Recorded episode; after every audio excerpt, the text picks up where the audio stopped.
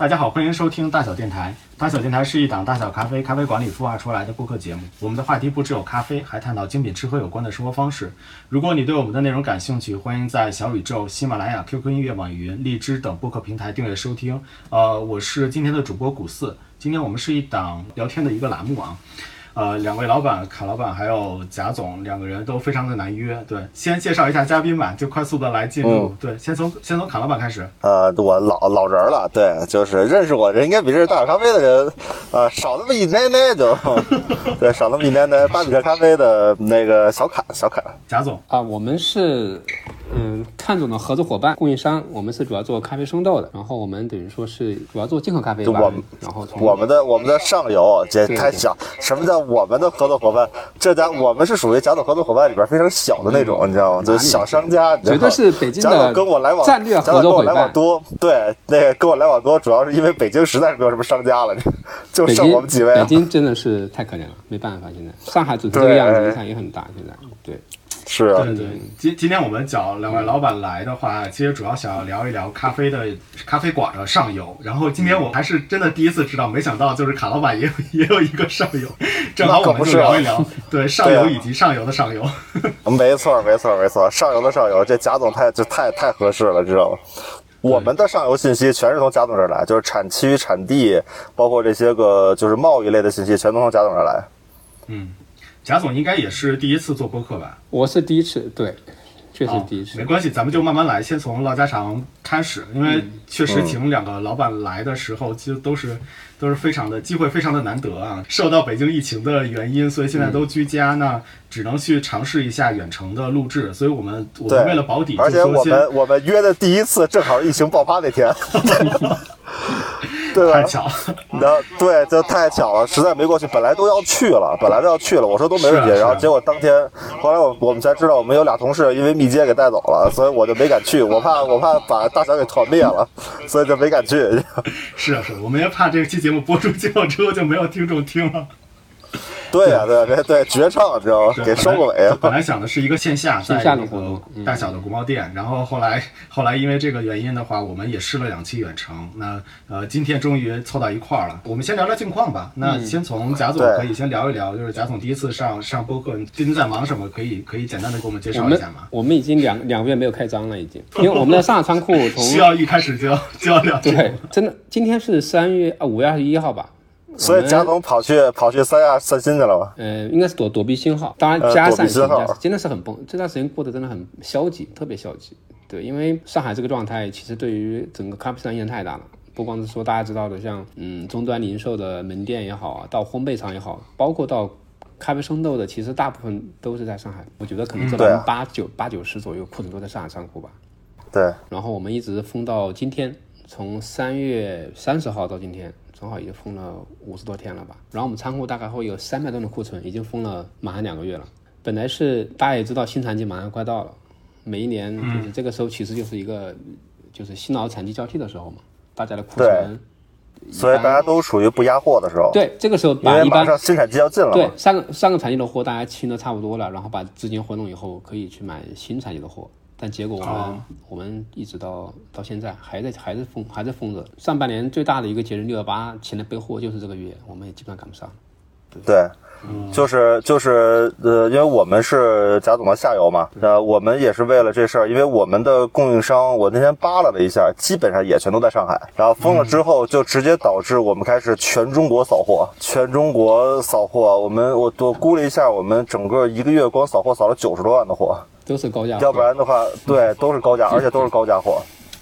哎，那正好正好正好聊到这块的话，那我就想了解一下，就是呃呃，上海这个这个地方它的一个供应链，那在于我们全国的这个咖啡供应的这一块的话，那它上海的这一部分，它大概的在。在你们两位的了解情况下的话，它的占比是什么样子的？并没有一个特别准确的数字哈，就大家只是猜测。就感觉的话，以我目前来看的话，我觉得上海港的话，应该包括周边哈，包括我们说的，就是像您的昆山也好，我觉得这一块应该百分之九十差不多了，可能百分之九十，我去，对，会很高哦，高。因为我都听说现在很多很多还有在船上漂，还有在海上漂着的一些。对，因为因为实际上国内国内实际上就第一有三大港啊三个港口嘛，一个上海港，一个是就是咖啡的哈三个港口，一般是还有个青岛港，还有个广州港，就是国内咖啡渗透最大的三个港口，一般是选择，但是肯定是绝大部分都是以上海为主。对，因为到上海的船最多，对，然后上海我们供我们供应里面基本上百分之三十的云南的豆子，其他的百分之七十里面百分之六十可能都来自上海港。嗯，是这样。嗯哦，那不如我们这样，就是也先呃，直接我们可以来介绍一下，就是关于中国的咖啡的整个的一个链条大致是一个什么样子的。因为我觉得卡老板，卡老板大家都很熟了嘛，可能知道卡老板的人、要比大小电台的人去多多多很多了，就不用特别的来去介绍了，或者慢慢引入就好了。那我们先先从第一个问题，那就先介绍一下，就是中国的咖啡它整个的这个供应的供应的这个链条是一个什么样子的？可以，这得贾总来了对，对贾总帮忙介绍一下。供应的对，链条，因为我这儿是一家儿，你那儿是好多好多家儿。对，几乎就是多半比江山吧，就是就是跟贾总都有联系，所以他那边是更宏观的一个数据。哦，对我们主要是做进口咖啡的嘛，因为云南豆我们目前参与比较少，对我们也是刚开始。实际上在最近两年之前，云南其实主要是大家知道雀巢啊这种星巴克这种公司为主了，他们也是买了好以后直接出口去。所以说国内实际上大部分咖就是我们的客户群这一部分所有的精品咖啡的客户群，包括现磨咖啡的客户群，其实还是以进口的为主。所以可以看到那个时候，基本上每一年我们看到生豆生豆进口量大概会有五万多吨吧。然后这里面当然有一部分也是雀巢的，然后剩下一部分就是国内的我们的称为现磨咖啡市场所消化的咖啡生豆的一个一个消一个消耗量。从因为我是从二零一三年做咖啡的，就我关注的海关数据是从一三年到到到今年，等于说大概十年吧。我嗯，跟我同年基本上。对，算是对我跟你是应该前后脚。对，我们看到从一三年开始就直接做做那个做做做咖啡生豆，对我们主要做进口豆嘛，主要就是大家知道的巴西、哥伦比亚这种比较大的产区，包括巴西、哥伦比亚。危地马拉和埃塞俄比亚，目前是最大的四个产区吧。就把哦越南越南去掉，我们先不谈越南，越南主要是雀巢在做吧。就我们嗯的参与的产区，包括国内我们看到的同行，看中也好，包括我们大的像瑞幸也好，主要还是四个产区是巴西、哥伦比亚、危地马拉和埃塞俄比亚这四个四个国家。其中的话，巴西、危地马拉和哥伦比亚都有港口，他们不需要借用其他国家出口，但是埃塞俄比亚是没有港口的，所以会更复杂一些。哦，每一年，呃，谭总应该有感触。每一年我们说的新产季，其实都是以新产季埃塞作为一个标杆去衡量新产季到了，嗯不是其他的国家。对对对是对埃塞的新产季到了，OK，新的一年就开始了。对，呃，有有两有两个有两个区别是，第一个是埃塞的新产季的话，我接我就海运啊，我记我最快的时候四月份拿到过货，对最慢的时候九月份拿到过货，对，是。不是特别靠谱，你知道吗？这 个就它的新产季什么时候开始不是特别靠谱。还有一个就是埃塞的这一类偏花果香一类的豆子的话，它的裂化比较严重。对，哦尤其是水洗豆，就相对来说，就可能到，比如说我们正常的，比如去年六月份的新产季到货，然后到今年呢，可能一二月份开始，我们就已经能够感觉到风味已经有裂化了，所以大家会对于埃塞的新产季会格外的迫切，是因为它整个裂化会比其他的要更快，卡老板什么叫劣化呀？就是变得不好喝了，就是哦其实就是变得不好喝了，质量下对。降。对，它的质量会随着仓储的时间会下降。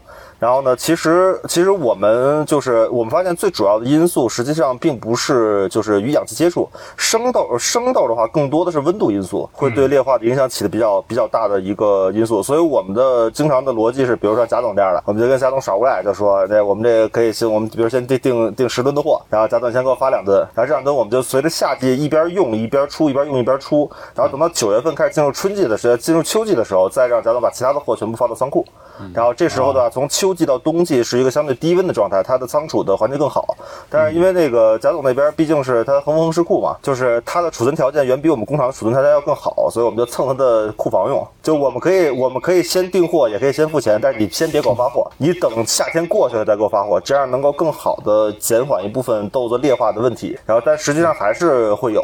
除非你真的有就是冷冻啊，或者说足够好的低温的仓库，否则的话，其实到就是第二年，对，比如说二二一到二产季，然后呢，你到二三年年初的时候，基本上这些非洲豆都能够喝出来，会有一定的就是风味会有一定的减损了。到秋季的时候，就基本上到来年的冬季吧，就是到冬季的时候，因为我们基本上是过了春季之后才能拿到新产季的货嘛。嗯嗯，对，所以这就是为什么我们一直会保持一个低位库存，就是在现在这个青黄不接的时候，因为你这青了黄了可能要接上来，但是突然之间上海敢锁了，你知道大量的扫货，但市场上又没有货，因为你想想贾总他们也知道这帮这帮孙子就是不压货呀，这时候，就他们也不会留什么库存的。这些都是上下游之间互相这个链条之间的一些小的策略，是吧？对啊，对啊，大家都不压货这个时候，所以就导致了整个就出现了一个真空期，就整个全国扫货。然后你像我们去订货的时候，广州的供应商，我们虽然认识很久了，但是一直没什么来往，主要因为上海供应商太强大了。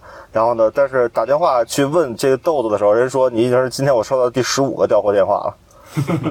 你就想吧，就是全中国烘焙商全在四处找豆子，并且实际上库存全被锁在上海了。对，并且实际上像广州市场很多生豆是上海串过去的货，更多它是一个分销的一个角色，就它也会它也不一定是上海港，对对，它也不一定是广州港对对，它以当然它自己会买一部分，但它同时也会从上海呃调一部分库存，然后到还有可能是从上海港然后再挑到广州港的。对对对，上海一定是最大的最大就是集散地吧，对于咖啡生豆也好，包括。市场也好，所以你就想吧，我们供应链的同事，我们合伙人赵晨都说说，从来没打过这么富裕的仗，就是就是钱你先，来我给你解决钱的问题，你先给我解决有货的问题，你先让我保证库里能有货，然后我们工厂的那个那个土豆他们就给我发视频说，你们看电仓板都见底儿了，我们的仓库里边都看见那个电仓板的板子了。上面没豆子，然后就疯狂的扫货。那哎，那那我那我想先再慢慢的就是梳理一下，就从上海港之前想先了解一下。刚才我们提到埃塞俄比亚的这个一个例子嘛，就是在进港进国内港之前的话，可能它还要在其他的一些港口上面去有一些轮转。对对。那我我想大概介绍，就是贾总能不能给我们来去大概介绍一下，就以埃塞俄比亚的例子来去举一个例。就我觉得，比如说卡老板，嗯。订了十吨的埃塞俄比亚，那么就是从贾总的这一边的话，那他从从那个埃塞俄比亚的这个这个产地怎么来到这个上海港的？这个可以来简单介绍一下。可以的，没问题。我觉得埃塞俄比亚，贾总，我觉得可以加这样。贾总，我可以，你可以把那个就是像什么，比如说样品啊、先行样品啊、船样啊等等，把这些加进去。我觉得就跟我们的关系就比较比较比较比较密切了。对，因为其实大家是不知道这个这个，就是像今年这么盲定的概率还是不大的，原来。都开始盲定了是吗？今天都是盲定，就是落地就没，根本就不敢去，还测测什么测？等你测的那功夫，人的货都没了。对，今天是盲定好多，就是前面扫货的时候。但是其实往常的话是有从新鲜样品，然后到船样，然后到就是大货样，就到港之后大货样，然后都会有。然后所以贾总可以从这儿聊一下，就我们之间是怎么靠豆子来沟通的。好的呀，好的呀。实际上，因为大家不可能每个产地都跑到产地去，去直接去仓库去调货，然后监督这个监督这个货怎么样，到到下一步最后登船到国内是不可能的事情。大部分还是通过样品去监测。埃塞我觉得是很有代表性的，因为它实际上是目前为止国内一个是很大的产区嘛，它大概排在我们进口量的第四位，就仅次于巴西、哥伦比亚和危地马拉排在第四位。去年一年大概进口了一万三千多吨吧，中国市场。相比我入行业三年，大概涨了应该有四百倍左右吧，我记得那会儿。四百倍，四十倍，sorry，sorry，四十倍。哦，四十倍。对，那会儿我记得好像是大概是三百多吨左右，呃，增长到一万三千多吨。对，对，像大概。我我相信很多喝咖啡的人，可能第一次接触精品咖啡或者是去了那个对精品咖啡馆的话，基本上都会先先列。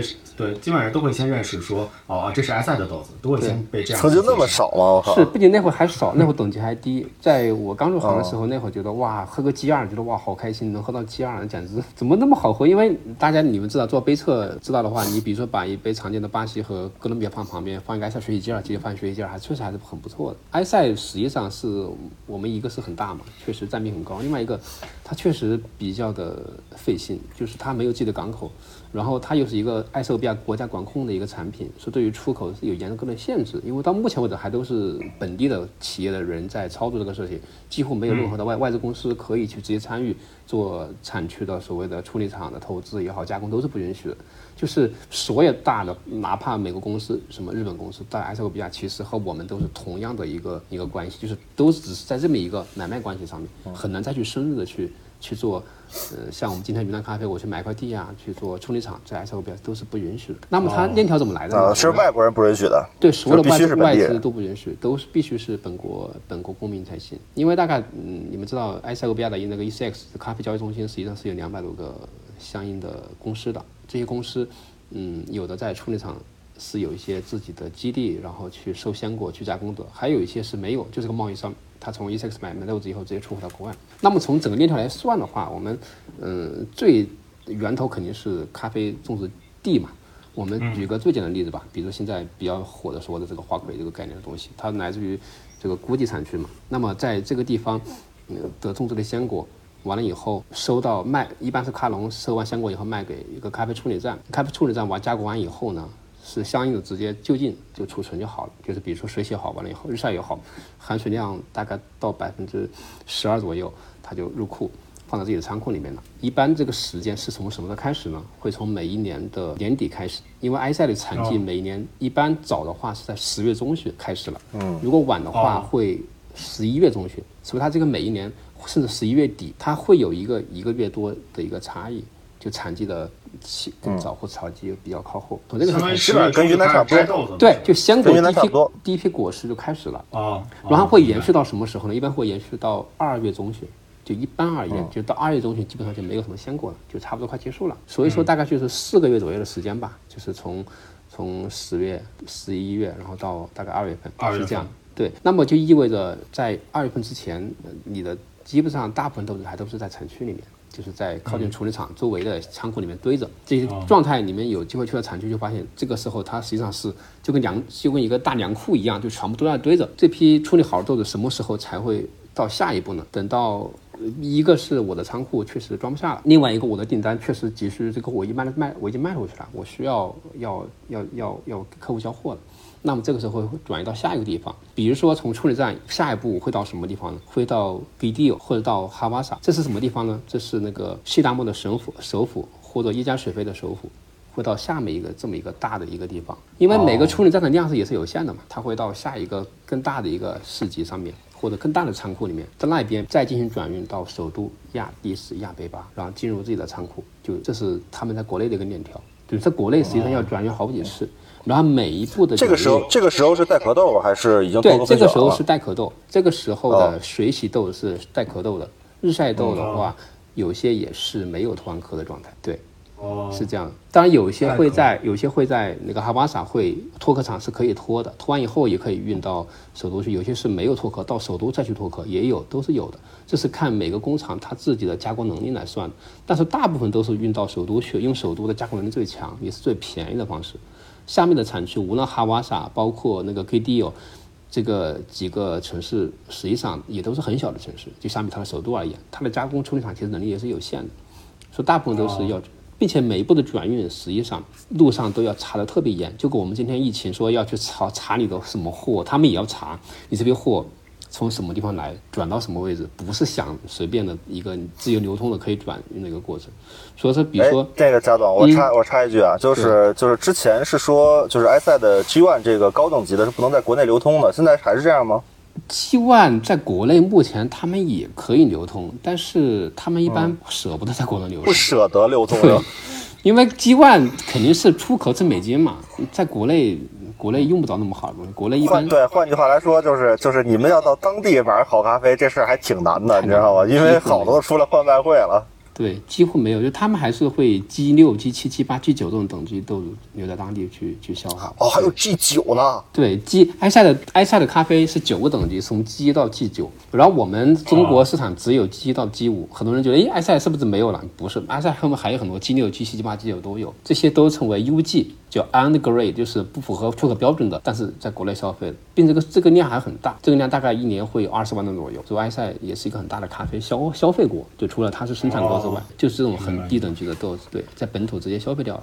我靠，那那 G G 九得长啥样啊？G 呃 G G four G five 我见过，G 五往下我确实没见过。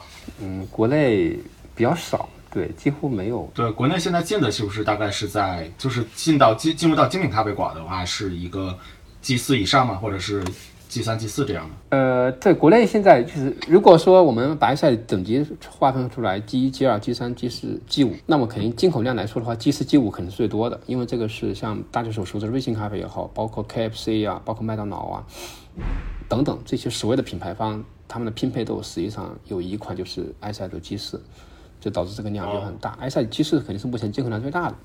啊，除了 G 四之外呢，就是 G 二，就水洗 G 二嘛。因为埃塞的水洗只有 G 一、G 二两个等级，说水洗 G 二量也是很大的。就目前，呃，大家去做拼配也好，做尤其在做 S O E 的也有。然后就是 G 三，因为 G 三实际上比 G 四的话要更好一些。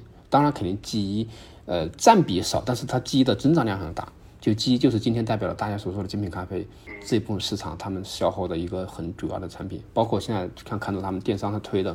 你看看哪一家没有埃塞的机在网上，我感觉都不能称之为精品咖啡的一个店铺了，是不是？是。但是换句话来说，以我多年的采购测样品的经验的话，不一定 G 一比 G 二好。对，是的。尤其就好像就在在就个比如肯尼亚的出口的话，A A A B P B 啊等等这些，呃 A 加等等的，不一定 A B 就比 A 差，而且肯尼亚经常倒挂，就经常是 A B 会比 A 好喝。那不如贾总能稍微给我们科普一下，就是这种 G 一、G 二、G 三、G 四这种的是怎么样去评定出来的呢？嗯，很想了解一下。对，这个这个。E s x 会有一个一个标准，就是它把 G 一、G 二来来区分的话，比如说我们以水洗 G 二、G 一、G 二来区分的话，它有一个相应的一个打分啊，就说比如说它要求杯测是在八十四分、八三分以上的，嗯，必须是要这个要求。然后对干干净度也有要求，包括瑕疵率也有要求。但是这个要求其实怎么说吧，特别宽泛。就比如说 OK，我我是符合要求，瑕疵率很低，我也很干净。你说这个打分的东西本来也是很主观的一个东西嘛。OK，八三分那就叫 G 一，是吧？那那。这事儿这事儿对这事儿我确实是问过好多贸易商这这个问题，然后呢，而且我我去年啊去年那个 Royal 有一只豆子是 G 零，对我头一回见 G 零，是对 G 零，是 G 零是一个很大，对，这是他自创的一个概念，那那你能说是没有瑕疵吗？那这个东西就风险很大。你说没有瑕疵，什么叫没有瑕疵？对。对对，你这取样量只要足够大，总有瑕疵那一天。对，这个这个概，这是个概率问题。对，它还是一个宣传宣传的东西吧，就是济宁这个东西。对，就好比。然后我我跟你讲，我跟你讲，在我采购来说是怎么看待这个这个这个等级。首先呢，在瑕疵率事儿不是不是什么太大问题，因为大部分的基本上工厂之后还是会有，就是比如厨师啊、分选啊，我们比如说我们的全都是首选，所以其实瑕疵率对我们来说不是什么特别大的问题。然后呢，在风味，比如说当时跟时光的人聊，时光他们就专门有一套机制，通过就是就是化学定量分析，然后他专门找那个这个 G3、G4、G3、G4 里面的就是化学参数指标高的，再通过杯测去筛选，所以他们是专门捡漏。对。他们就喜欢找便宜又好的 G 三 G 四，然后我还问过李总，问过李林，然后他说他们那个在在处理厂就是老的所谓技术员，技术员指说这锅是 G 一，那锅是 G 二，就这 这池子是 G 一，那池子是 G 二，就他们就定了，然后这就关键是还没处理了，就从鲜果过来之后，他自己就定一下这是 G 一，那是 G 二。要这么来分，所以其实确实我从不同的渠道获得的信息都不大一样，就最后的结果就是跟我们判断的是一样的，就是会有遗珠，就会有那个就 G 二、G 三、G 四比 G 一好喝的，也会有那些平平无奇的 G 一，然后但是在购买上来说，大概率的 G 一都会比 G 二、G 三、G 四都会更贵。那价格是不倒挂的，但是品质基本上是倒挂的。嗯，所以说，其实，在之前，在疫情之前的话，还是要有杯测这一步的，是吧？对，这个很重要。就是还是绕不开这一步，就是还是绕不开，就是用嘴尝了这一步，因为所有的这个评级制度都没有特别靠谱的，而且埃塞还是一个明显的产气、产地、产区这个跨差异很大。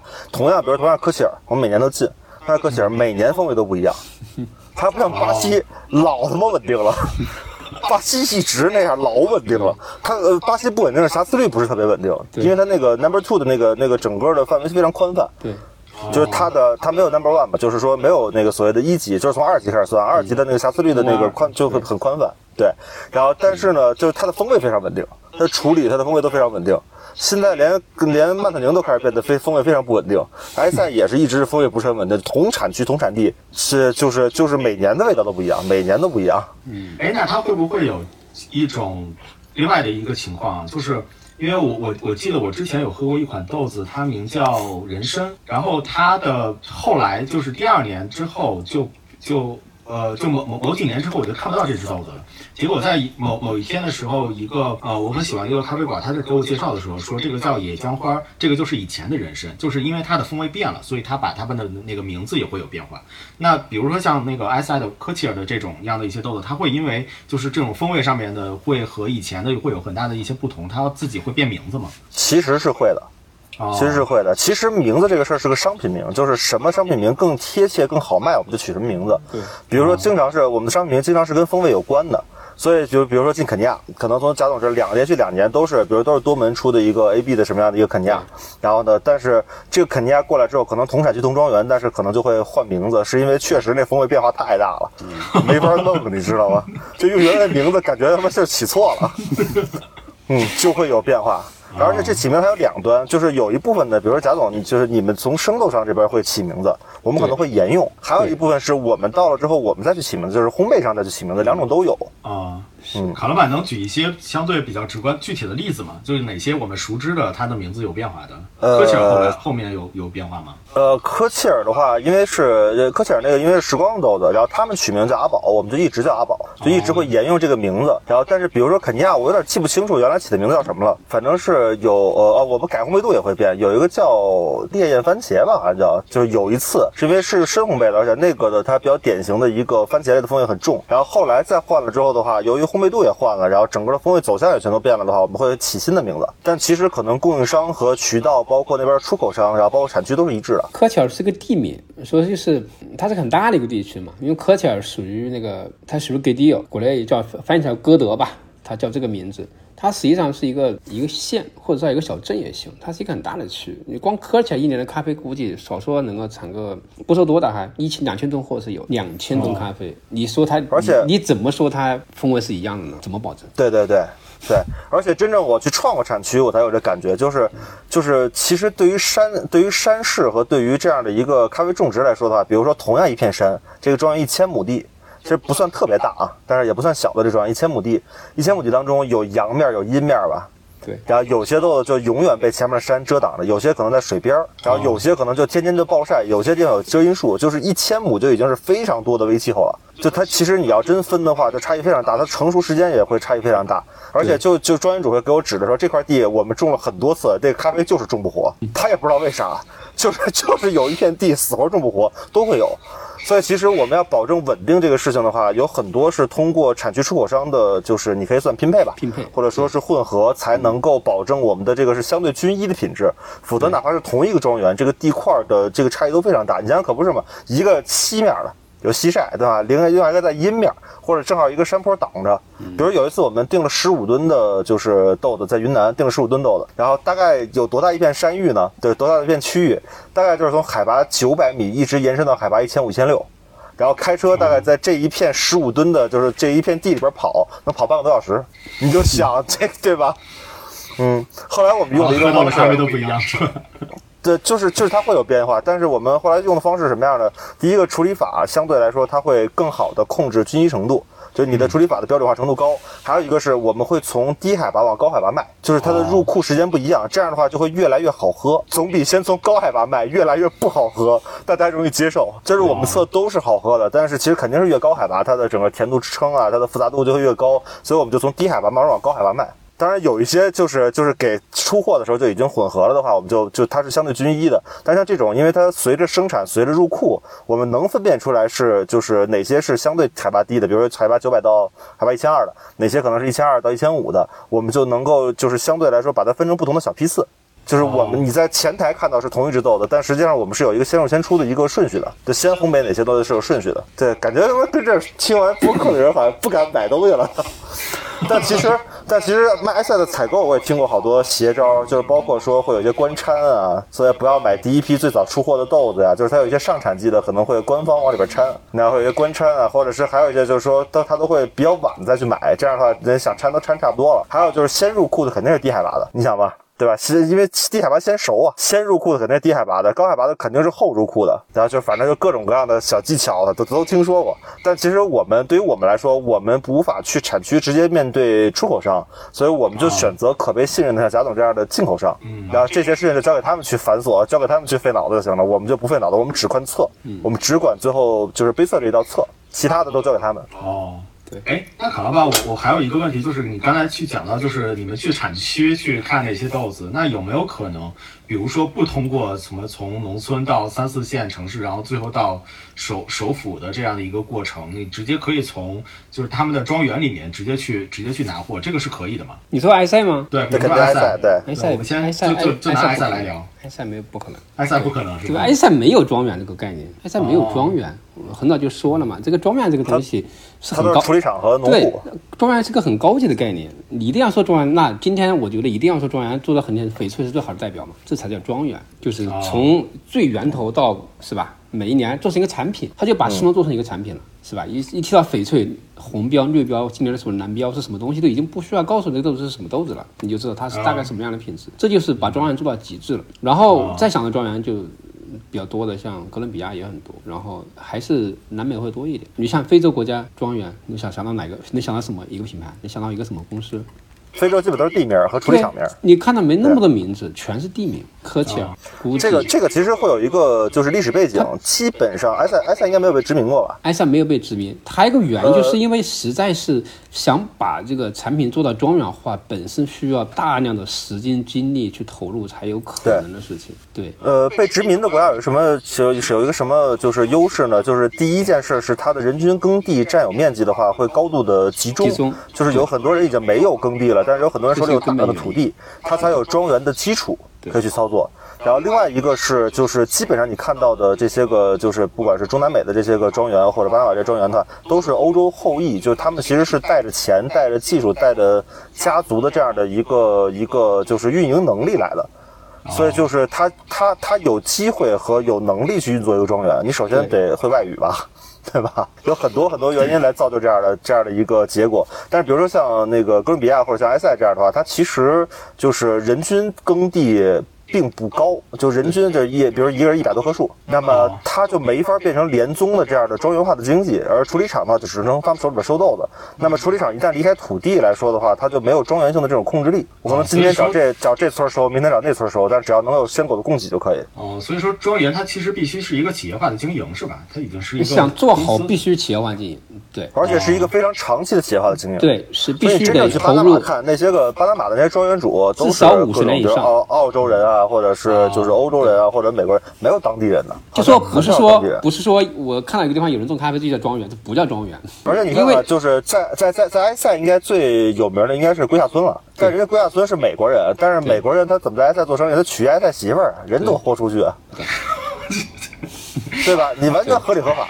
是的，这个就是人家的一个经营的 对啊 没错，对啊，完全合理合法，所以他有机会，他有全球化的视野，他有这部分的能力，对对对，同时还有埃塞媳妇儿，对吧？对。他就有机会在经营这件事情。否则的话，据据我听过各种传说，包括日本公司的话，在埃塞，比如通过这种这种这种合同啊，因为这种合同对方不认可嘛，找一个埃塞人，然后让他做相当于代理人，然后在当地经营这些处理厂，到最后人翻脸不认人，翻脸不认人的情况下，就是当地政府是支持你翻脸不认人的。对，因为我就不允许外资来进这些产业，那么你这些合同是无效的。啊，嗯明白，你想？吧，对吧？所以就是其实是都是担风险的。如果你要这么去操作，那我觉得我们在埃塞国内的这样的一个大概的一个情况也能介绍的比较清楚了。那呃贾总就是那从首府之后，埃塞的首府之后，那这些豆子如何到那个上海港？那这这样的一个过程是大概是一个什么样子的一些？对，埃埃塞埃塞到首府才刚刚开始，距离到我们手中 还有好远的一段距离。家伙被西跟橘子一样。对，还是 就比如说吧，OK，我们刚才说，我们说咖啡产地是从鲜果是从十月中旬开始，一直持续到二月份，是吧？啊啊，OK，啊那正常来说的话，二月份的鲜果你加工完最晚的话，三月份肯定结束了嘛。就说白点，三月份的话，几乎整个产区基本上就不会再有鲜果的相应的处理的水洗日晒没有了，结束了，都是在产区仓库或者产区仓库运往哈瓦萨首都哈瓦萨这个地方的仓库或中转库或者到首都的这个路上，是不是是这样的？那么到了首都以后，怎么样才能到我们手上呢？那它需要两个步骤，就第一个就是它的要找到出海口，就是吉布提港，因为埃塞是没有出海口的。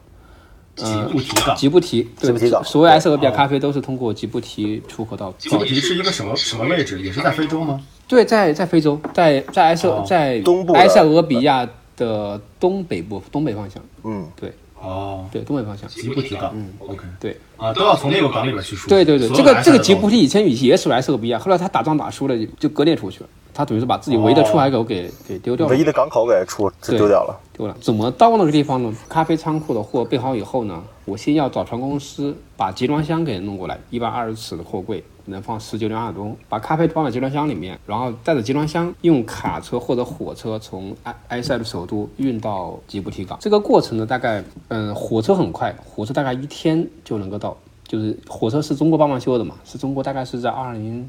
一八年、一七年，中国帮忙还是在修了这条铁路，原中国援建的。但这个铁路因为中国咖啡嘛，不不，中国有大量的货物在吉布提因为呃，其实主要不是它，主要是为了芝麻，因为芝麻体量要更大一点。因为埃塞俄比亚也是芝麻很大的产产产区嘛。哦，对，芝麻。对，然后附近好像很多，就包括坦桑尼亚这种粮仓型的这种国家，所以就很多就是就是需要的生产资料，对，是要从这个港口运到中国。包括坦藏铁路也是呀，很多都是中国帮忙修建的，修建的。对，坦藏铁路也是修到。坦桑尼亚的港口，那个那个迪拉姆去也是一样的，都是为了到港口更方便。呃，一一个是铁路，一个是卡车，卡车大概需要三到四天左右。如果正常的情况不打仗不罢工，你比如说去年打仗，那么可能需要十天都有可能。但我好像做这么多年咖啡，好像每年都打仗。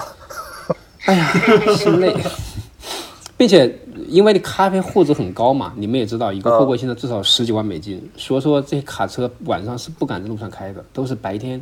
才敢在路上开，晚上去找地方休息了。白天上路，他是不敢像中国，我们二十四小时挂机，直接要中国一天肯定到了，都不需要什么三到四天。但是火车的问题在于，火车是国营的嘛，它就运营效率很低，并且这个时间是不固定的，并没有像中国那样，呃，几点几时可以出发，不是。嗯，正常来说的话，想定还不太好定。你还得又有关系啊，然后等等吧，就有点像好多年前的，就是中国铁路一样，就是可能沟通起来会比较难度比较大一点。所以说，不同的出口商他可能选择的方式不一样，有些和铁路关系好，他就会愿意用铁路去运运咖啡；有的还是常用的用卡车在运会更多一些，一半一半吧。对。然后铁路的话，还有一个要求就是每次必须两个货柜起运，一个货是不让你运的，就必须是偶数，就你必须是两个柜、四个柜。六个柜，你要是五个柜，不好意思，有一个柜就就你就上不了货，他就不让你运，所以他有很多奇葩的规定，去去要求这一段。那等于说你从首都到吉布提这个这个过程，实际上也是就是出口了嘛，因为你要离开塞，你就需要去跟政府打交道，要拿到很多政府的审批呀、文件呀，你才能正常的通关，才能出去到吉布提港。到了吉布提怎么办呢？就是在吉布提港口等着，呃，船从吉布提。开往上海港，那就是这两年最大的 bug。从疫情开始以后，这个船真的是每年最难就是船的问题，船太难。吉布提到上海港这个是直达是吗？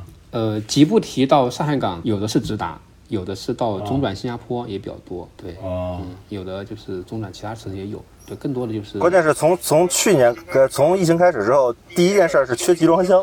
集装箱，你们不知道这个集装箱有多夸张。集装箱缺的简直就是。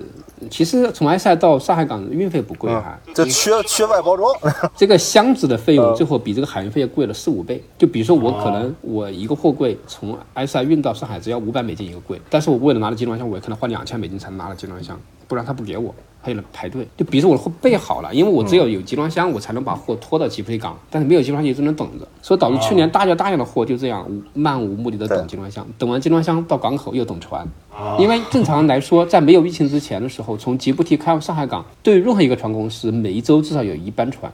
我意味着我每个月我会有四班船，就比如说我这周，比如说举个例子吧，我们是五月二十一号，我们今天到了吉布提港，比如说有一个五月二十五号的船出发了，我就可以正常赶上了吧？是不是？二十五赶不上，七天以后就是六月二号我就可以嘛？是不是？我就晚一周了，我无所谓啊。但是疫情疫情来了以后，很多船公司一个月只有一班船，甚至两个多月才有，三个月才有两班船，这就意味着你二十五号赶不上了。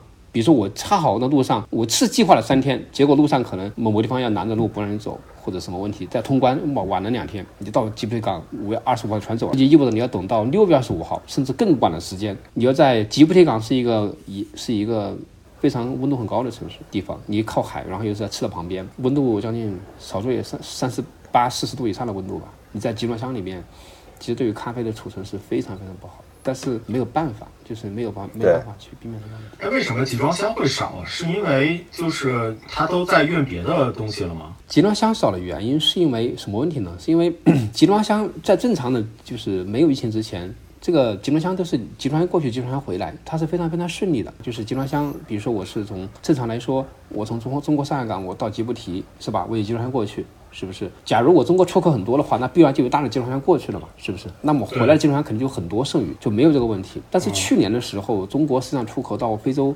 也就是。也没有那么的强，这是一个原因。还有一个原因是去年埃塞俄打仗，因为吉布提有集装箱，但是它要运到埃塞俄比亚是需要走陆运的。这段去年打仗打仗的那个 DDO 就是把这个从吉布提到埃塞俄比亚走这条路，实际上时不时的就是占领了。哦，会说白了里面会有很大的政治问题。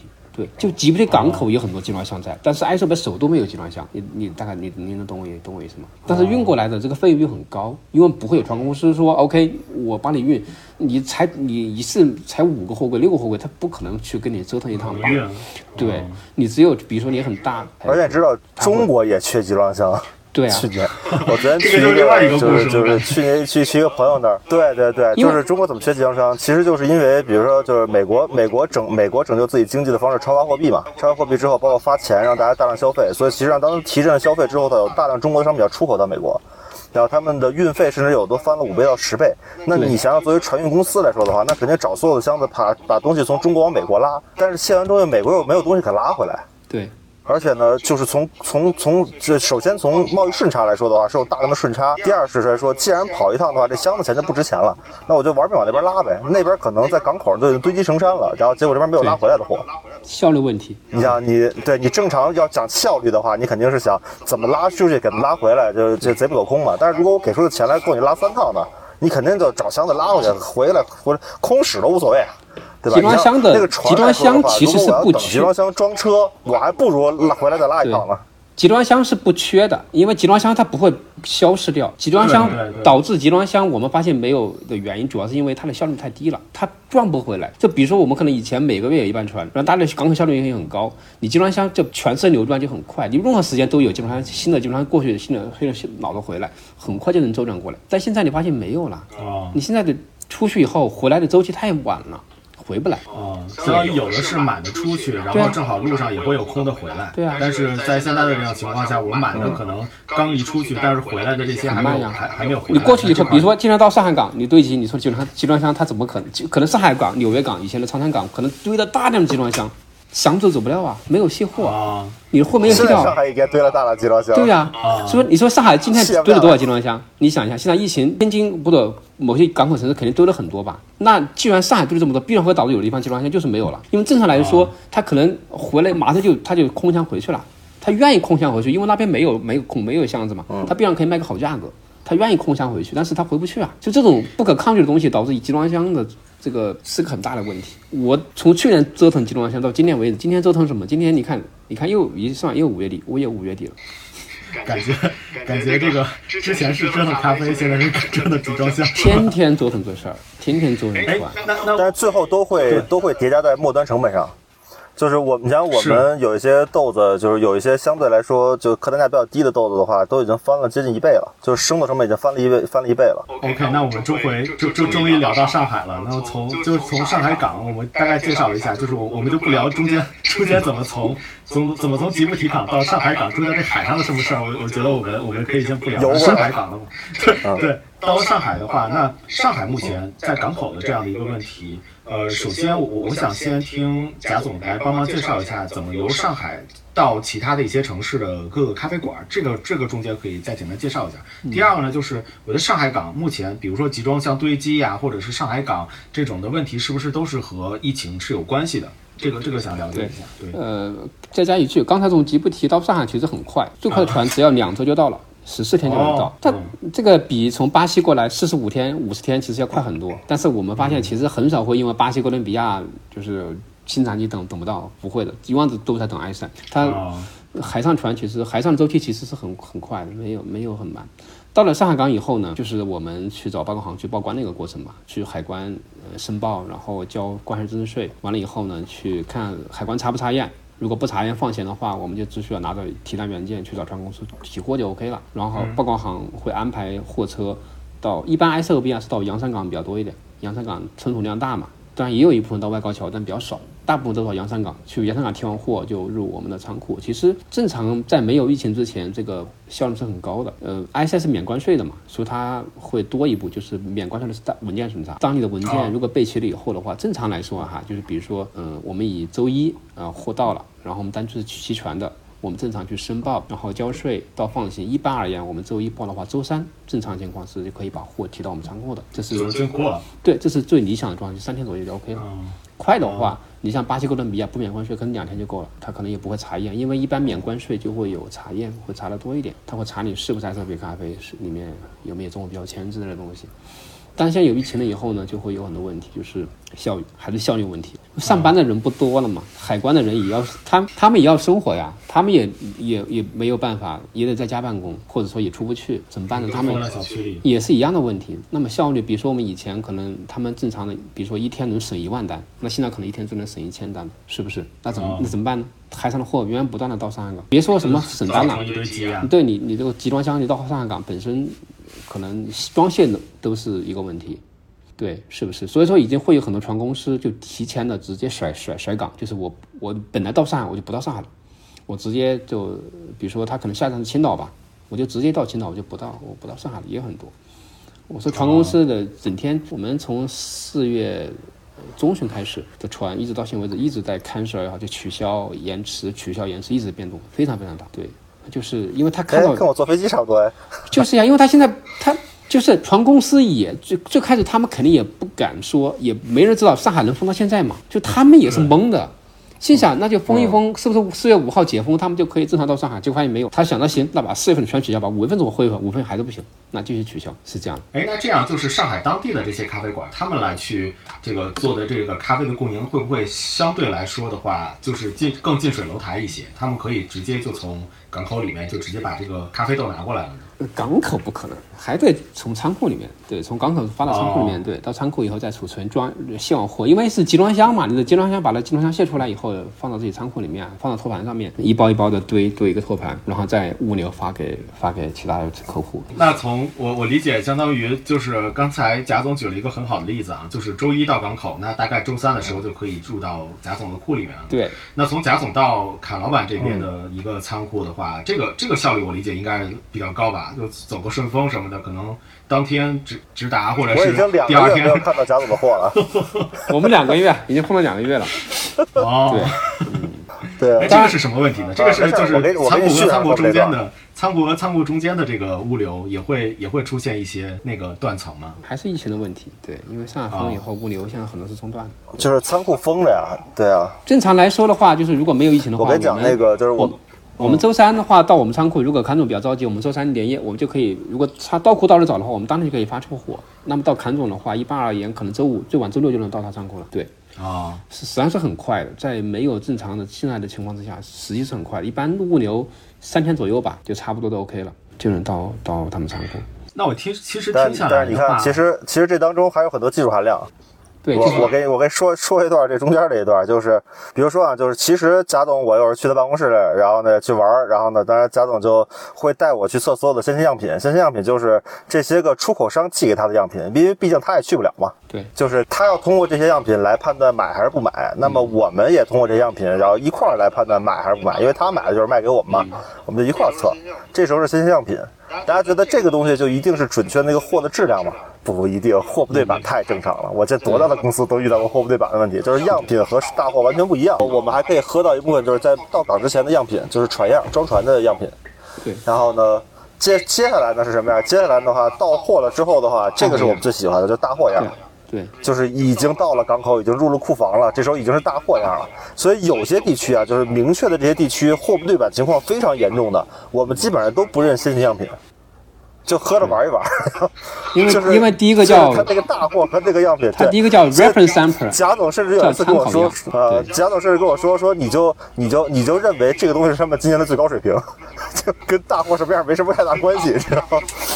对，就所以说后来的，我们最我们最常测的实际上是就是就是我们到到就就是就是大货样，大货样到了之后呢，如果我们觉得不保险，我们可能会进，比如进一麻袋。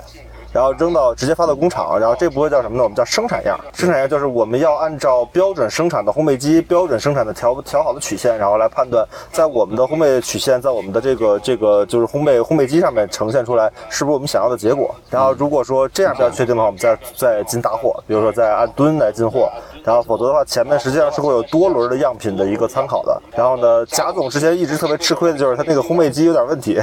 然后我们都要熟豆样，给我们烘过来之后，我们后来后来发现买别人家就是别人买了贾总的豆子，我买过来哇惊艳。贾总每次给我们寄的样都觉得，哎，怎么好像总是差点意思？我们故意就是故意要烘的不那么好喝，少卖了好多钱。这样的话才显示我们的豆子是还不错的。当然，我我来再来说一下，就是刚才 甘总，所以你知道，其实对甘总刚才说了三个样品，我们第一个叫参考样，叫 reference samples，然后第二个叫装船样，叫 precision samples，然后最后一个大火眼就是我们做的仓库，经常容易不一致啊。我们在首先我们我们在排除人为人为的故意去记不同样品这种，我们把它排除掉。实际的生产过程中为什么会导致会导致很大的差异？尤其是个比较很容易出现差异的原因，我跟你们大家分享分享一下啊。首先首先什么叫参考样？我比如说吧哈。你我们刚刚不讲了吗？产季从十月份就开始了，十月份，呃，鲜果开始，那么意味着到十二月份，对，他在一边收鲜果的时候，其实第一批的鲜果已经处处理完成加工了，是吧？比如说吧，你们刚才说的，嗯，刚说的科切尔，OK，水洗和水洗尔、科切尔，可能第一批货在十二月上旬，你的供应商就说，哎，我们水洗科切尔第一批货出来了，要不要试试看？他就给你寄样品。你想这个样品在哪，在什么地方呢？是在产区的处理厂的仓库里面，是带壳豆的状态。他他怎么取样品呢？他肯定就是去取一波，回来脱完壳给你寄过去，说你看我们大概是这样。那么对，那你说它能代表什么呢？它代表只是这么一个仓库的这么一小堆，可能比如说两吨货。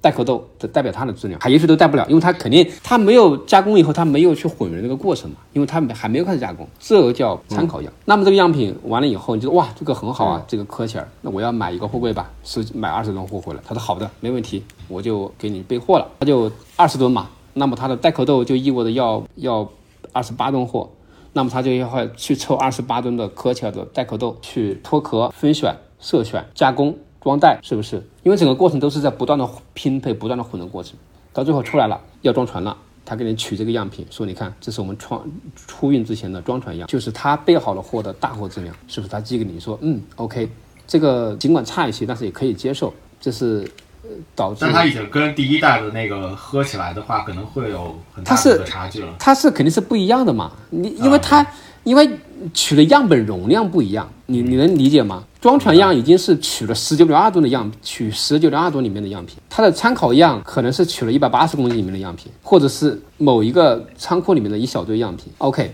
那么这个货出运以后，我们刚才讲了，从首都亚特亚贝巴到吉布提，吉布提港口放那么长时间，在海运到上海港。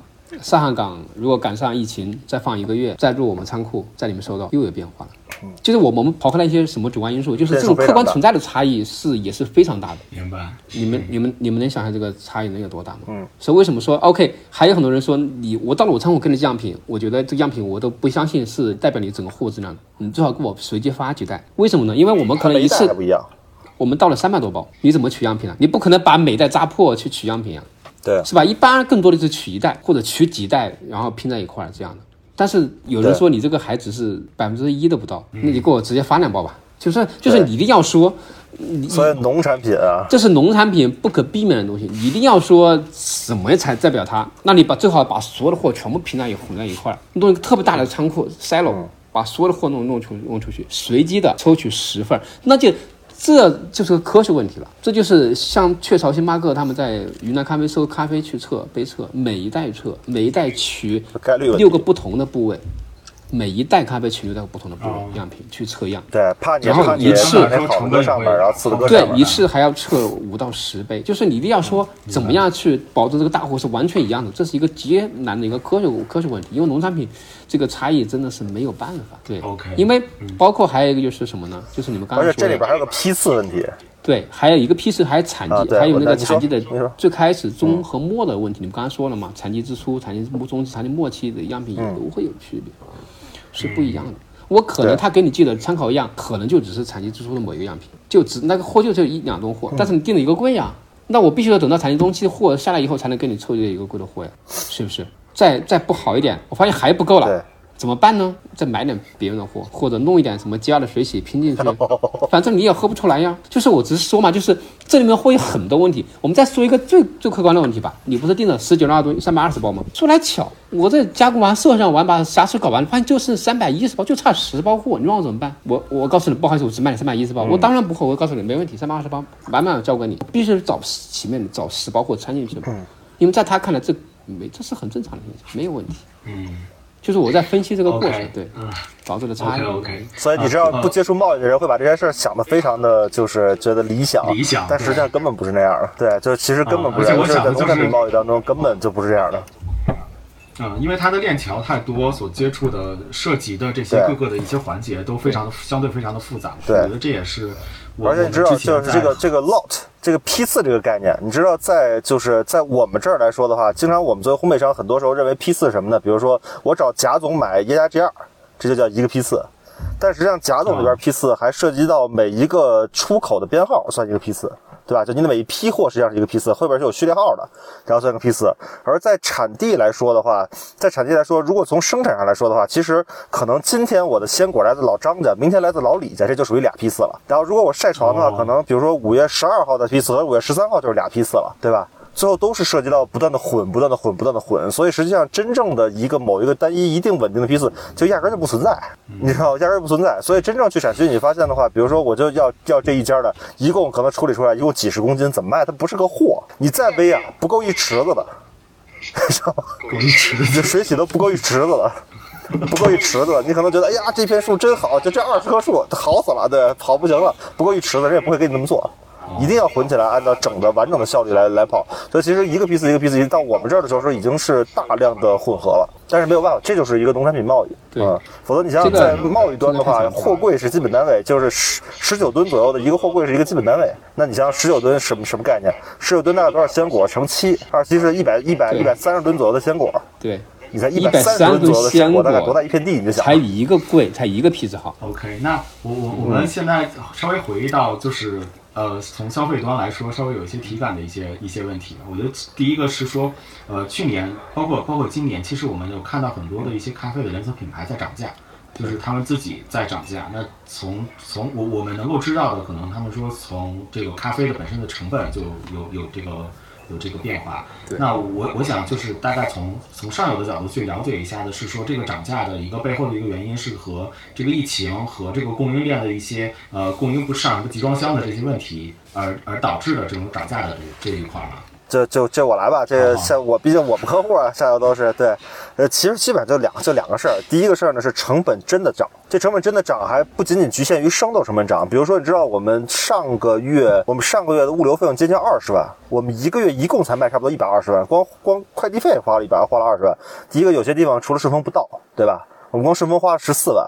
而且由于很多地方的管控，导致我们有大量的发出去货的退货退件啊，以及就是我们生豆的周转。比如说我我要把云南豆子运到我们的就是邯郸工厂，我要把云南豆子先发到北京，然后到北京之后又包了一个专车，然后再发过去，然后就来回的中转。而且物流的费用本身也会涨。你去看，我刚看完一到四月份的就几个物流公司的那个那个整个财报，全都是单量下降，然后呢营收升增长，也就意味着单价其实都贵了。但是他们真的挣钱了吗？不一定，而是他们的成本其实也在涨，不管是不于防疫啊，还是各种中转啊这些问题的，就是他们的成本也在增长。那么这些成这些成本全部要叠加在末端上，还有一个就是末端的这些品牌补贴贴不动。哦，对，因为实际上大量的这种你看到令人发指的这些个低价，根本就不是挣出来的，全都是贴出来的。大家做生意你还不知道吗？大家都说，哎呀，做咖啡暴利啊，就百分之七十的毛利率啊。你看百分之七十毛利率哪个他妈发财了？对吧？你看起来像个暴利行业，但是它没那么大需求啊。当然，你在看那个，说说是把毛利率压到百分之三十了，你看哪个发财了？你看报表上来说，它真的有净利润吗？它其实没有净利润的。所以其实是第一个是成本确实是疯狂的涨，第二个是确实是就是在末端来说的话，就是就是就是没有那么多可被贴的热钱在里面去操作了。但是再反过来说，你看北京现在不能堂食了，对吧？不能堂食的就是就是你想想，基本上能回到多少？基本上我觉得做得好能有百分之三十的就是营收。GMV 比原来的话做的不好的，可能就百分之十到十五的样子。你就想想这些个亏的钱从哪贴回来？明白明白。那我还想问一个，就是关于相对更有体感的一些问题，就是呃，我们比如说像二二年的，可能这个产季的这些豆子都还没有都还没有来嘛，那我们就聊二一年，就二一年的这些这些豆子有没有和其他就是疫情之前的一些其他的卖的比较好的一些豆子，会不会有一些什么变化？比如说有些什么豆子可能没有了，就在二一年，或者是说有一些豆子可能突然在二一年的时候卖的卖的比较火了，这个也有一些 case。那可老火了，贾总卖的可火了。贾总卖什么？没有没有没有。那你说的是产品吗？还是什么呀？看着我没有，你应该说你的你们的产品才是对的。实实际上是因为二一年上半年的时候，因为整个互联网出了问题嘛，对吧？你原来也互联网行业的。整个互联网出了问题，不管反垄断还是等等的话，然后热钱出不去，然后呢大量的上游放水，所以其实大量的钱涌到了整个的，就是就是消费消费品的这个这个这个项目上。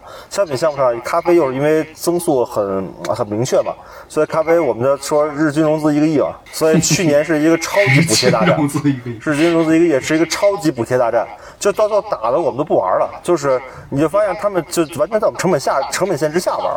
你他们能拿到什么样的价格，我们心里有数，因为大概生活上有多少毛利率，我们心里也有数，就不可能就是挣不了钱，就是每卖一单亏一单，每卖一单亏一单，大家都都能干。然后你说我们做投放的话讲 ROI 嘛，就是整个投入产出比，我每花一块钱广告费能换来多少钱营收，基本上他们每花一块钱广告费换到一块到一块五的营收，他们就干。但是正经买卖这么着不会亏死吗？对吧？所以贾总卖了好多的豆子，是因为他们如果给了大量的补贴和大量的末端的这样的价格优势的话，他们的量必然是疯涨的。所以其实贾总去年挣了不少钱吧？有没有一些比较代表性的例子？就比如说像像那个，你就别点名了，哎呀，你就别点名了，不方便不方便说是吧？呃，对不对啊？你点名谁不是就说谁对吧？这不是这这都靠花钱堆的量吗？但是你想想，融了钱，如果不靠这个打入市场来说的话，那有好几个穿西服的盯你花钱呢。去年肯定是，就是我所认识的做咖啡生的贸易商的都都增长的还可以。对，这个是是一个现实的问题。对对，确实有大量热钱进来，他们可以花钱去做很多，就是就是就是呃性价比完全不正常的产品。对，因为确实是咖啡越喝越多了嘛。其实不管说进口咖啡、云南咖啡也是一样的。你云南咖啡从传统的以出口为主，到现在为止，国内市场其实越来越重要了。我相信。在不久的将来吧，肯定出口会进一步下滑，反而会以国内消费为主了，这是一个必然的趋势。对，这个确确实是得感谢，因为你去翻看海关数据，呃，我们看看深度进货量，你们那个表不也有嘛？最近几年的一个深度的消费量，主要也就是因为从从这个瑞幸开始以后，明显的看到这个剧烈的上涨，是跟他们有最直接的关系。对。要没有这些大的品牌方、大的资本方去推动这个市场的话，疯狂开店，单纯靠自然增长速度是很慢的。我们经常说，我们说咖啡市场是每年能增长多少？其实正常来说的话，可能大家每个人心里可能给的数不一样哈，大家可能就是有人说百分之十、百分之十五、百分之二十，但是你要看海关数据吓一跳，是吧？去年的数比前年直接翻了一倍，难道咖啡真的消化量一下子能翻一倍？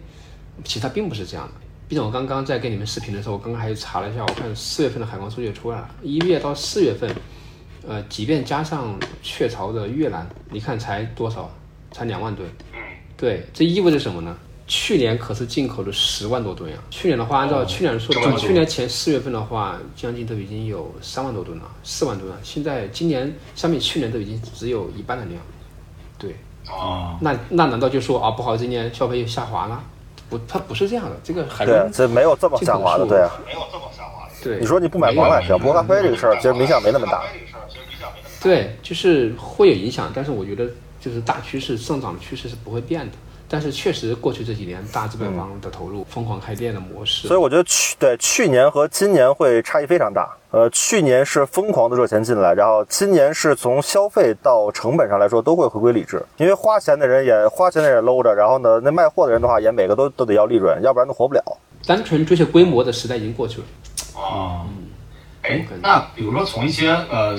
比较就是具体的一些豆子的一些体感什么样？因为我我我可能有一个感受是说什么呢？就是在疫情之前近一年的时间，应该是在一九年的时候，整个的市场就是我在喝到的一些去到的一些咖啡馆里面，他们有很多的是比如说音乐家系列，嗯，比如说像荔枝蓝，就是这些的话，会有很多的咖啡馆都在卖。嗯，那我想知道的是，在疫情在疫情这段时间，我们供应链整个受到影响的时候，那么像这样的类似一些音乐家系列的这些这些豆子，有没有在因为供应链的问题所受到影响，或者是说在啊二一年的时候有没有一些更特别的一些那个名字的一些豆子，他们在二一年的时候又突然变得就是对你们来说印象比较深刻的？呃，音乐家系列，包括音乐家系列，包括什么荔枝蓝啊、雪莉等等这些东西，你可能在就是在咱们的世界当中经常能听得到，但是其实这些豆子，第一，它们量确实很小，然后呢。就是整个的量就就就就非常低，还有一个就是这些豆子，这些豆子其实我说从进口角度上来说，它就小数点后好多位，它都不算上一个品类，它不算上一个品，就只是因为我们在这个圈子里边，所以我们觉得每到四月底的时候，好像去每到每到四月份上海展的时候，感觉就是就是我身边所有人都在上海，但其实不是那样的。就是这些豆子在整个咖啡消费市场来说的话，就是九牛一毛。呃，说的再难听一点，不值一提，不值一提，就根本不成为一个，就是什么样？而只是这些个这些个，就是我们这个圈子里大家会觉得卖的多而已。因为因为大概这些生豆生贸易商我们都知道，就是一年能有多少量，大概也心里也有数。跟真正的埃塞、巴西等等这些比的话，差太远了。对，就是其实是非常小体量的东西，而且你你你你，这些豆子的怎么说呢？这个供应链还比较神秘。这真事儿，没有人会告诉你具体怎么样。我就我就专门问过这些报上，他说我们去了庄园，我们也看不见啊。我们根本不知道是怎么处理出来的。我也可能不是在就是呃从业在咖啡的一个从业者，并且可能对于供应链什么的也不是特别的了解。这也是做这期节目的目的嘛，让大家去呃了解一下我们除除了咖啡馆之外的它的上游以及甚至上游的上游是一个什么样的一个情况以及状态。正好而且你知道，对于消费者来说，对在对于消费者来说，好多人觉得就是就是哎呀，这豆子可能不是我想象那个风味，或者说跟我上回买的不怎么一样，夸又是退货又是骂街又是挂你的，用了用了好多招数。你吃花生豆的时候，我都没见你这样啊。但是其实本质上都是农产品，我不是说的是不是说大家对它挑剔，因为咖啡确实比其他农产品有更高的溢价，这件事你活该，就你挣这钱你活该受遭这罪。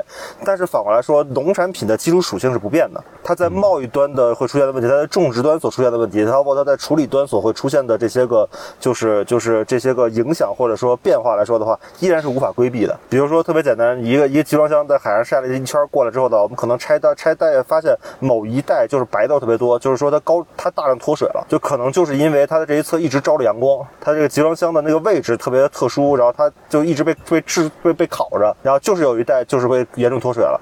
就很正常，因为它真的就是农产品，它用的物流渠道什么没有一个专门为咖啡设计物流渠道，咖啡还不配。包括在咖啡的储存上来说，哪怕我们明知道在低温下它能够更好的防止裂化来说，我们也没有那个钱去为它专门去设计低温的冷库。但是其实，在粮食，比如说米面粮油这些东西的，它们的储存上来说，不论是技术投入还是说整个的仓储的这个条件，都远比咖啡要好得多得多得多。包括水含量这个事儿，在咖啡在咖啡领域当中还弄得，哎呀，多牛逼啊！这水含量，我们开始怎么计算？这。在这在大米上用了不知多少多长时间了，是非常常见的一个参数。就只是因为你的这个行业太小了，不足以提投入这么多的研发经费、研发研发精力过去。就你拿水稻这个事儿的投入，如果放在咖啡上来说，中国这种子资源也不是现在这样。但关键不是那么就是不是那么一个就是就是立国之本，也不是那么挣钱的一个领域，所以就没有那么多的投入。但你像同样巴西哥伦比亚在种植资源的就投入非常高，就因为这是他们主要的经济作物嘛，对吧？就是当然就是你去质疑这些。烘焙商什么的，我们挣这份钱就是就是受这份质疑是正常的，是应该的。然后，但是大家也要理解这个事儿确实有很多不可控的因素在，倒不是推卸责任，对吧？你不能说对喝的时候就说冲的不好，冲的就说烘的不好，烘的就说那个贾总他们进货货进的货不好，对吧？就没完了就。理解理解啊，我我觉得就是咱们聊的时间也差不多了，然后非常感谢两位老板能够。就是在首先，你们肯定在这个行业里面深耕了非常长的时间。第二呢，又呃面对我们又非常的坦诚，告诉了我们一个真实的一个上游和供应链是什么什么样的。对对，非常非常的感谢啊！我觉得就是正好现在也机会难得嘛，我觉得想最后的一段时间，想请呃两位就是先目前分享一下就现在的一些现状，以及接下来有没有有没有一些什么样的一些计划，可以在我们的节目里面稍微悄悄的分享一下的。先从卡老板开始吧。其实对于其实对于我们来说的话，我们今年计划特别简单，就是活着，嗯，得活着。因为什么？因为它是有责任的，就是我们大概有全国大概有超过两百家店在用我们的豆子，我们大概一年大概个人用户的话，差差不多超过十万的个人用户。这些人喝咖啡，我们是有责任的，就不是说给自己脸上贴金，是说的话服务好用户，让用户能买着，然后呢，并且品质稳定，这件事情是有责任的。所以无论说我们怎么样的说成本变得更高，怎么样去做的话，我们都会去去保证稳稳定的供应。所以我们叫一切如常嘛。然后同时呢，我们涨价了，而且我还专门发了一篇公众号说我们涨价了。但是我们要下面说的第一个是涨价，并不是因为暴利。如果我们真的暴利的话，市场会惩罚我们的，轮不到你在这甩漂亮话。你说，哎呀，你们怎么怎么着，怎么怎么着，你借借势涨价，你倒是想借势涨价，大家活着都挺困难的了，还还准备拿这发财吧？难道对吧？还有一个就是，如果说成本有回落的话，我们也会把价格降下来。不至于只升不涨，这也不是说我品德多高尚，而是因为如果我敢只升不涨的话，除非我真有那个品牌力，否则的话，我依然会就销量锐减嘛，对吧？所以就是市场实际上是会惩罚我们的，所以我们活着保证供应，让大家能够有需求的时候能够买到，并且要呃就踏踏实实做生意，有良有也不是说多良知，就是说就按照市场规律来做生意，就该涨价的时候我们扛不住的也会涨，然后呢真正当成本下来的时候我们也会降，就这样去做就好了。因为我们做第八年的咖啡一直这么过来的，用户既然既然认可，用户既然继续购买的话，想艺人就就说就没有君子不养艺人，大家是因为大家是因为就是对我们有。足够好的感情，然后才能一直延续到今天。我们尽量不辜负这个信任，这就是作为烘焙商的。其实今年大家真的不敢说就是迈多大步子，因为这件事儿很有可能就拉了胯了，对吧？你准备再再翻倍增长，对吧？我们现在能保证日常销售的生豆有这件事儿，已经是在买大高价豆了。而有些是分番的买，嗯，你说就就到这个程度，我们还想还想奢求些什么呢？其实很很不现实，所以还是让贾总来讲讲的，因为他们不奢求啥，我们就更没地说说，我们连进货都没地进去。没有，刚才我觉得没有你讲的，我觉得我觉得就是我想说的话，就是你刚才所说的，就是今年先活下来，今年真的太难了，今年非常非常难。对，因为作为一个贸易公司，已经关门等于关了，被迫躺平，没有想躺躺不平，然后躺了两个月时间。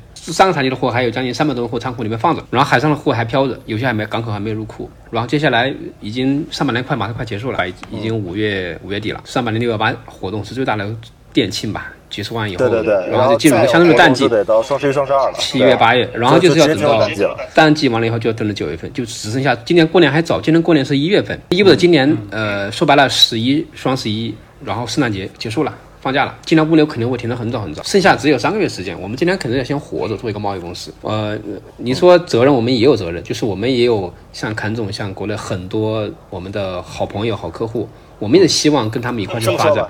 不是，我估计你能说出来的咖啡品牌，只要是大的，没有一个不是家族客户的。哦，对我们，我们还比较幸运。我今天还看，我说整个淘宝、天猫，包括怎么样，咖啡的品类的。前多少名几乎确实都是我们的客户，包括店这些咖啡连锁店也都是。我们也是特别庆幸，我们能够呃跟他们合作，跟你们合作，能够帮着你们一块，我让我们更好的发展。我们特别希望是这样的，当然同时也是对我们也是有个责任，就是我们不是说今年风险很大，我们就完全躺平不做了，我就完彻底关门了，没有会是这样的。否则我们真的今年一旦这样，我们是没法躺平的。侃总还可以躺平，我们是躺不平，我们一躺就死。了。就能躺平？看看总他们是可以的呀，因为他们有十万个 C 端客户啊，他他的店铺的自然流量也好，我觉得他们是可以选，他可以选择躺，他是可以平，但我们是吧？我们躺就死了。作为一个贸易公司，你怎么躺？躺完你就，对，要么就没有货。因为我如果我们想躺，还有另外一种躺法，就是裁员。对啊。我们躺就是死，我们没有躺着说，我们只有卯足劲的跟上。贾总那压根就没什么人，对，没这条路可以走的。我们怎怎么躺躺不了？我们只能卯足劲的跟住，就是我们把说白了就是一定要说就是供货的稳定性嘛。那今年的供货稳定性对我而言就是最大的风险。我为啥到这个点还三百多的库存呢？我明明我难道我去年不会把这货卖掉吗？我们也是希望说可以尽可能的接上新产季的货。不要这一个月什么都没得干了。我们也当初做采购计划，我们也可以做到去年一月份是可以这么做的呀，但是没有这么做。我们也是，客户等到每年四五月份要要货，我们都没有，这是一个也是一个很不负责任的行为。尽管我们知道这是风险，但是我们也愿意去承受。但是没有想到这一次，因为上海导致我们这跟我们也一样，我们不能为了为了新产季为了新产季等入库的话，啪啪啪是线上就下架了，对对吧？日子不过了就。所以说这是这是一个很大的问题。所以我们今年谨慎乐观吧。我们会努力的跟住市场的步伐，我们也希望上海能早点解封。呃，至于说这两个月对上海市场的影响有多大，对于中国咖啡市场影响有多大，我们只有时间能告诉我们答案。我们不知道。我们觉得，我们觉得会有刚解封，当然会有反弹，会有很多人出去消费去喝咖啡。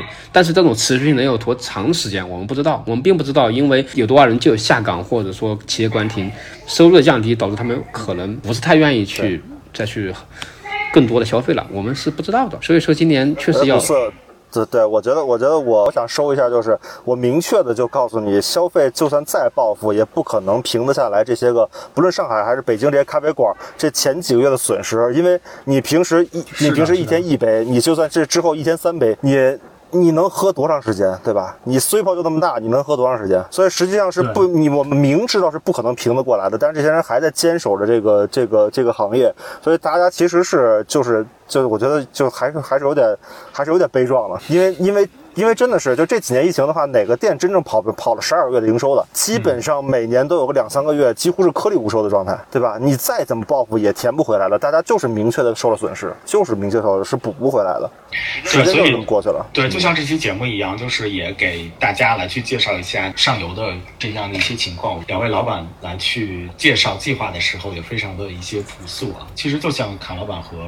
贾总所说的就是一切如常，以及供货稳定的这件事情，其实非常在在我们在现在目前疫情的这个环境下面，其实感觉好像一切如常，供货稳定的这这这个事情变得非常的难。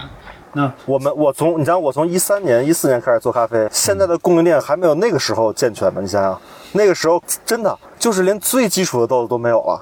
你就想吧，就是就直接一竿子回到解放前，就绝对是这这个情况。对，我觉得反过来，反反过来，就对于我们每天喝咖啡，然后每天觉得这个事情要没有咖啡就就续不了命了，这样的一些消费者上来讲的话，我觉得也要感谢两位啊，就是真的能够呃用非常十倍以及。百倍的这种努力，能够把一切如常和供应稳定的这件事情，去真正正正做到。首先，对于我来说，我我现在每天的咖啡还没还还没有断，我觉得这件事情就我我就已经觉得已经非常的了不起了。在听完了这期节目之后，那可不是吗？对，所以所以在节目的最后，我也对两位两两位质疑我的一个小小消费者的一个一个感谢吧。好吧，那那今天时间也差不多了，我们要不不然这一期的一个节目就就在这里结束，好吧？好的，好的，好的，好的，好了，好了，非常感谢对两位的对百忙的时间可以抽出来我们一起聊一聊，对对。等等北京没啥事的时候，咱们再约个线下，约约个线下，对线下聊，我觉得状态可能会更好一点。对对对。对，好的好的，没有问题，好吧，行，那今天咱们的节目就到到这里，大话电台下周三见，感谢好的好的，嘉宾，拜拜拜拜感谢拜拜。插播一条小广告，各位亲爱的北京朋友们，如果您需要咖啡、牛奶、植物奶、精品巧克力、如意宝茶等，欢迎大家积极使用大小咖啡小程序，到店自提、外卖、同城配送等服务。外地的朋友们，欢迎关注“大小咖啡”公众号，我们也会为大家提供商品快递服务。感谢大家。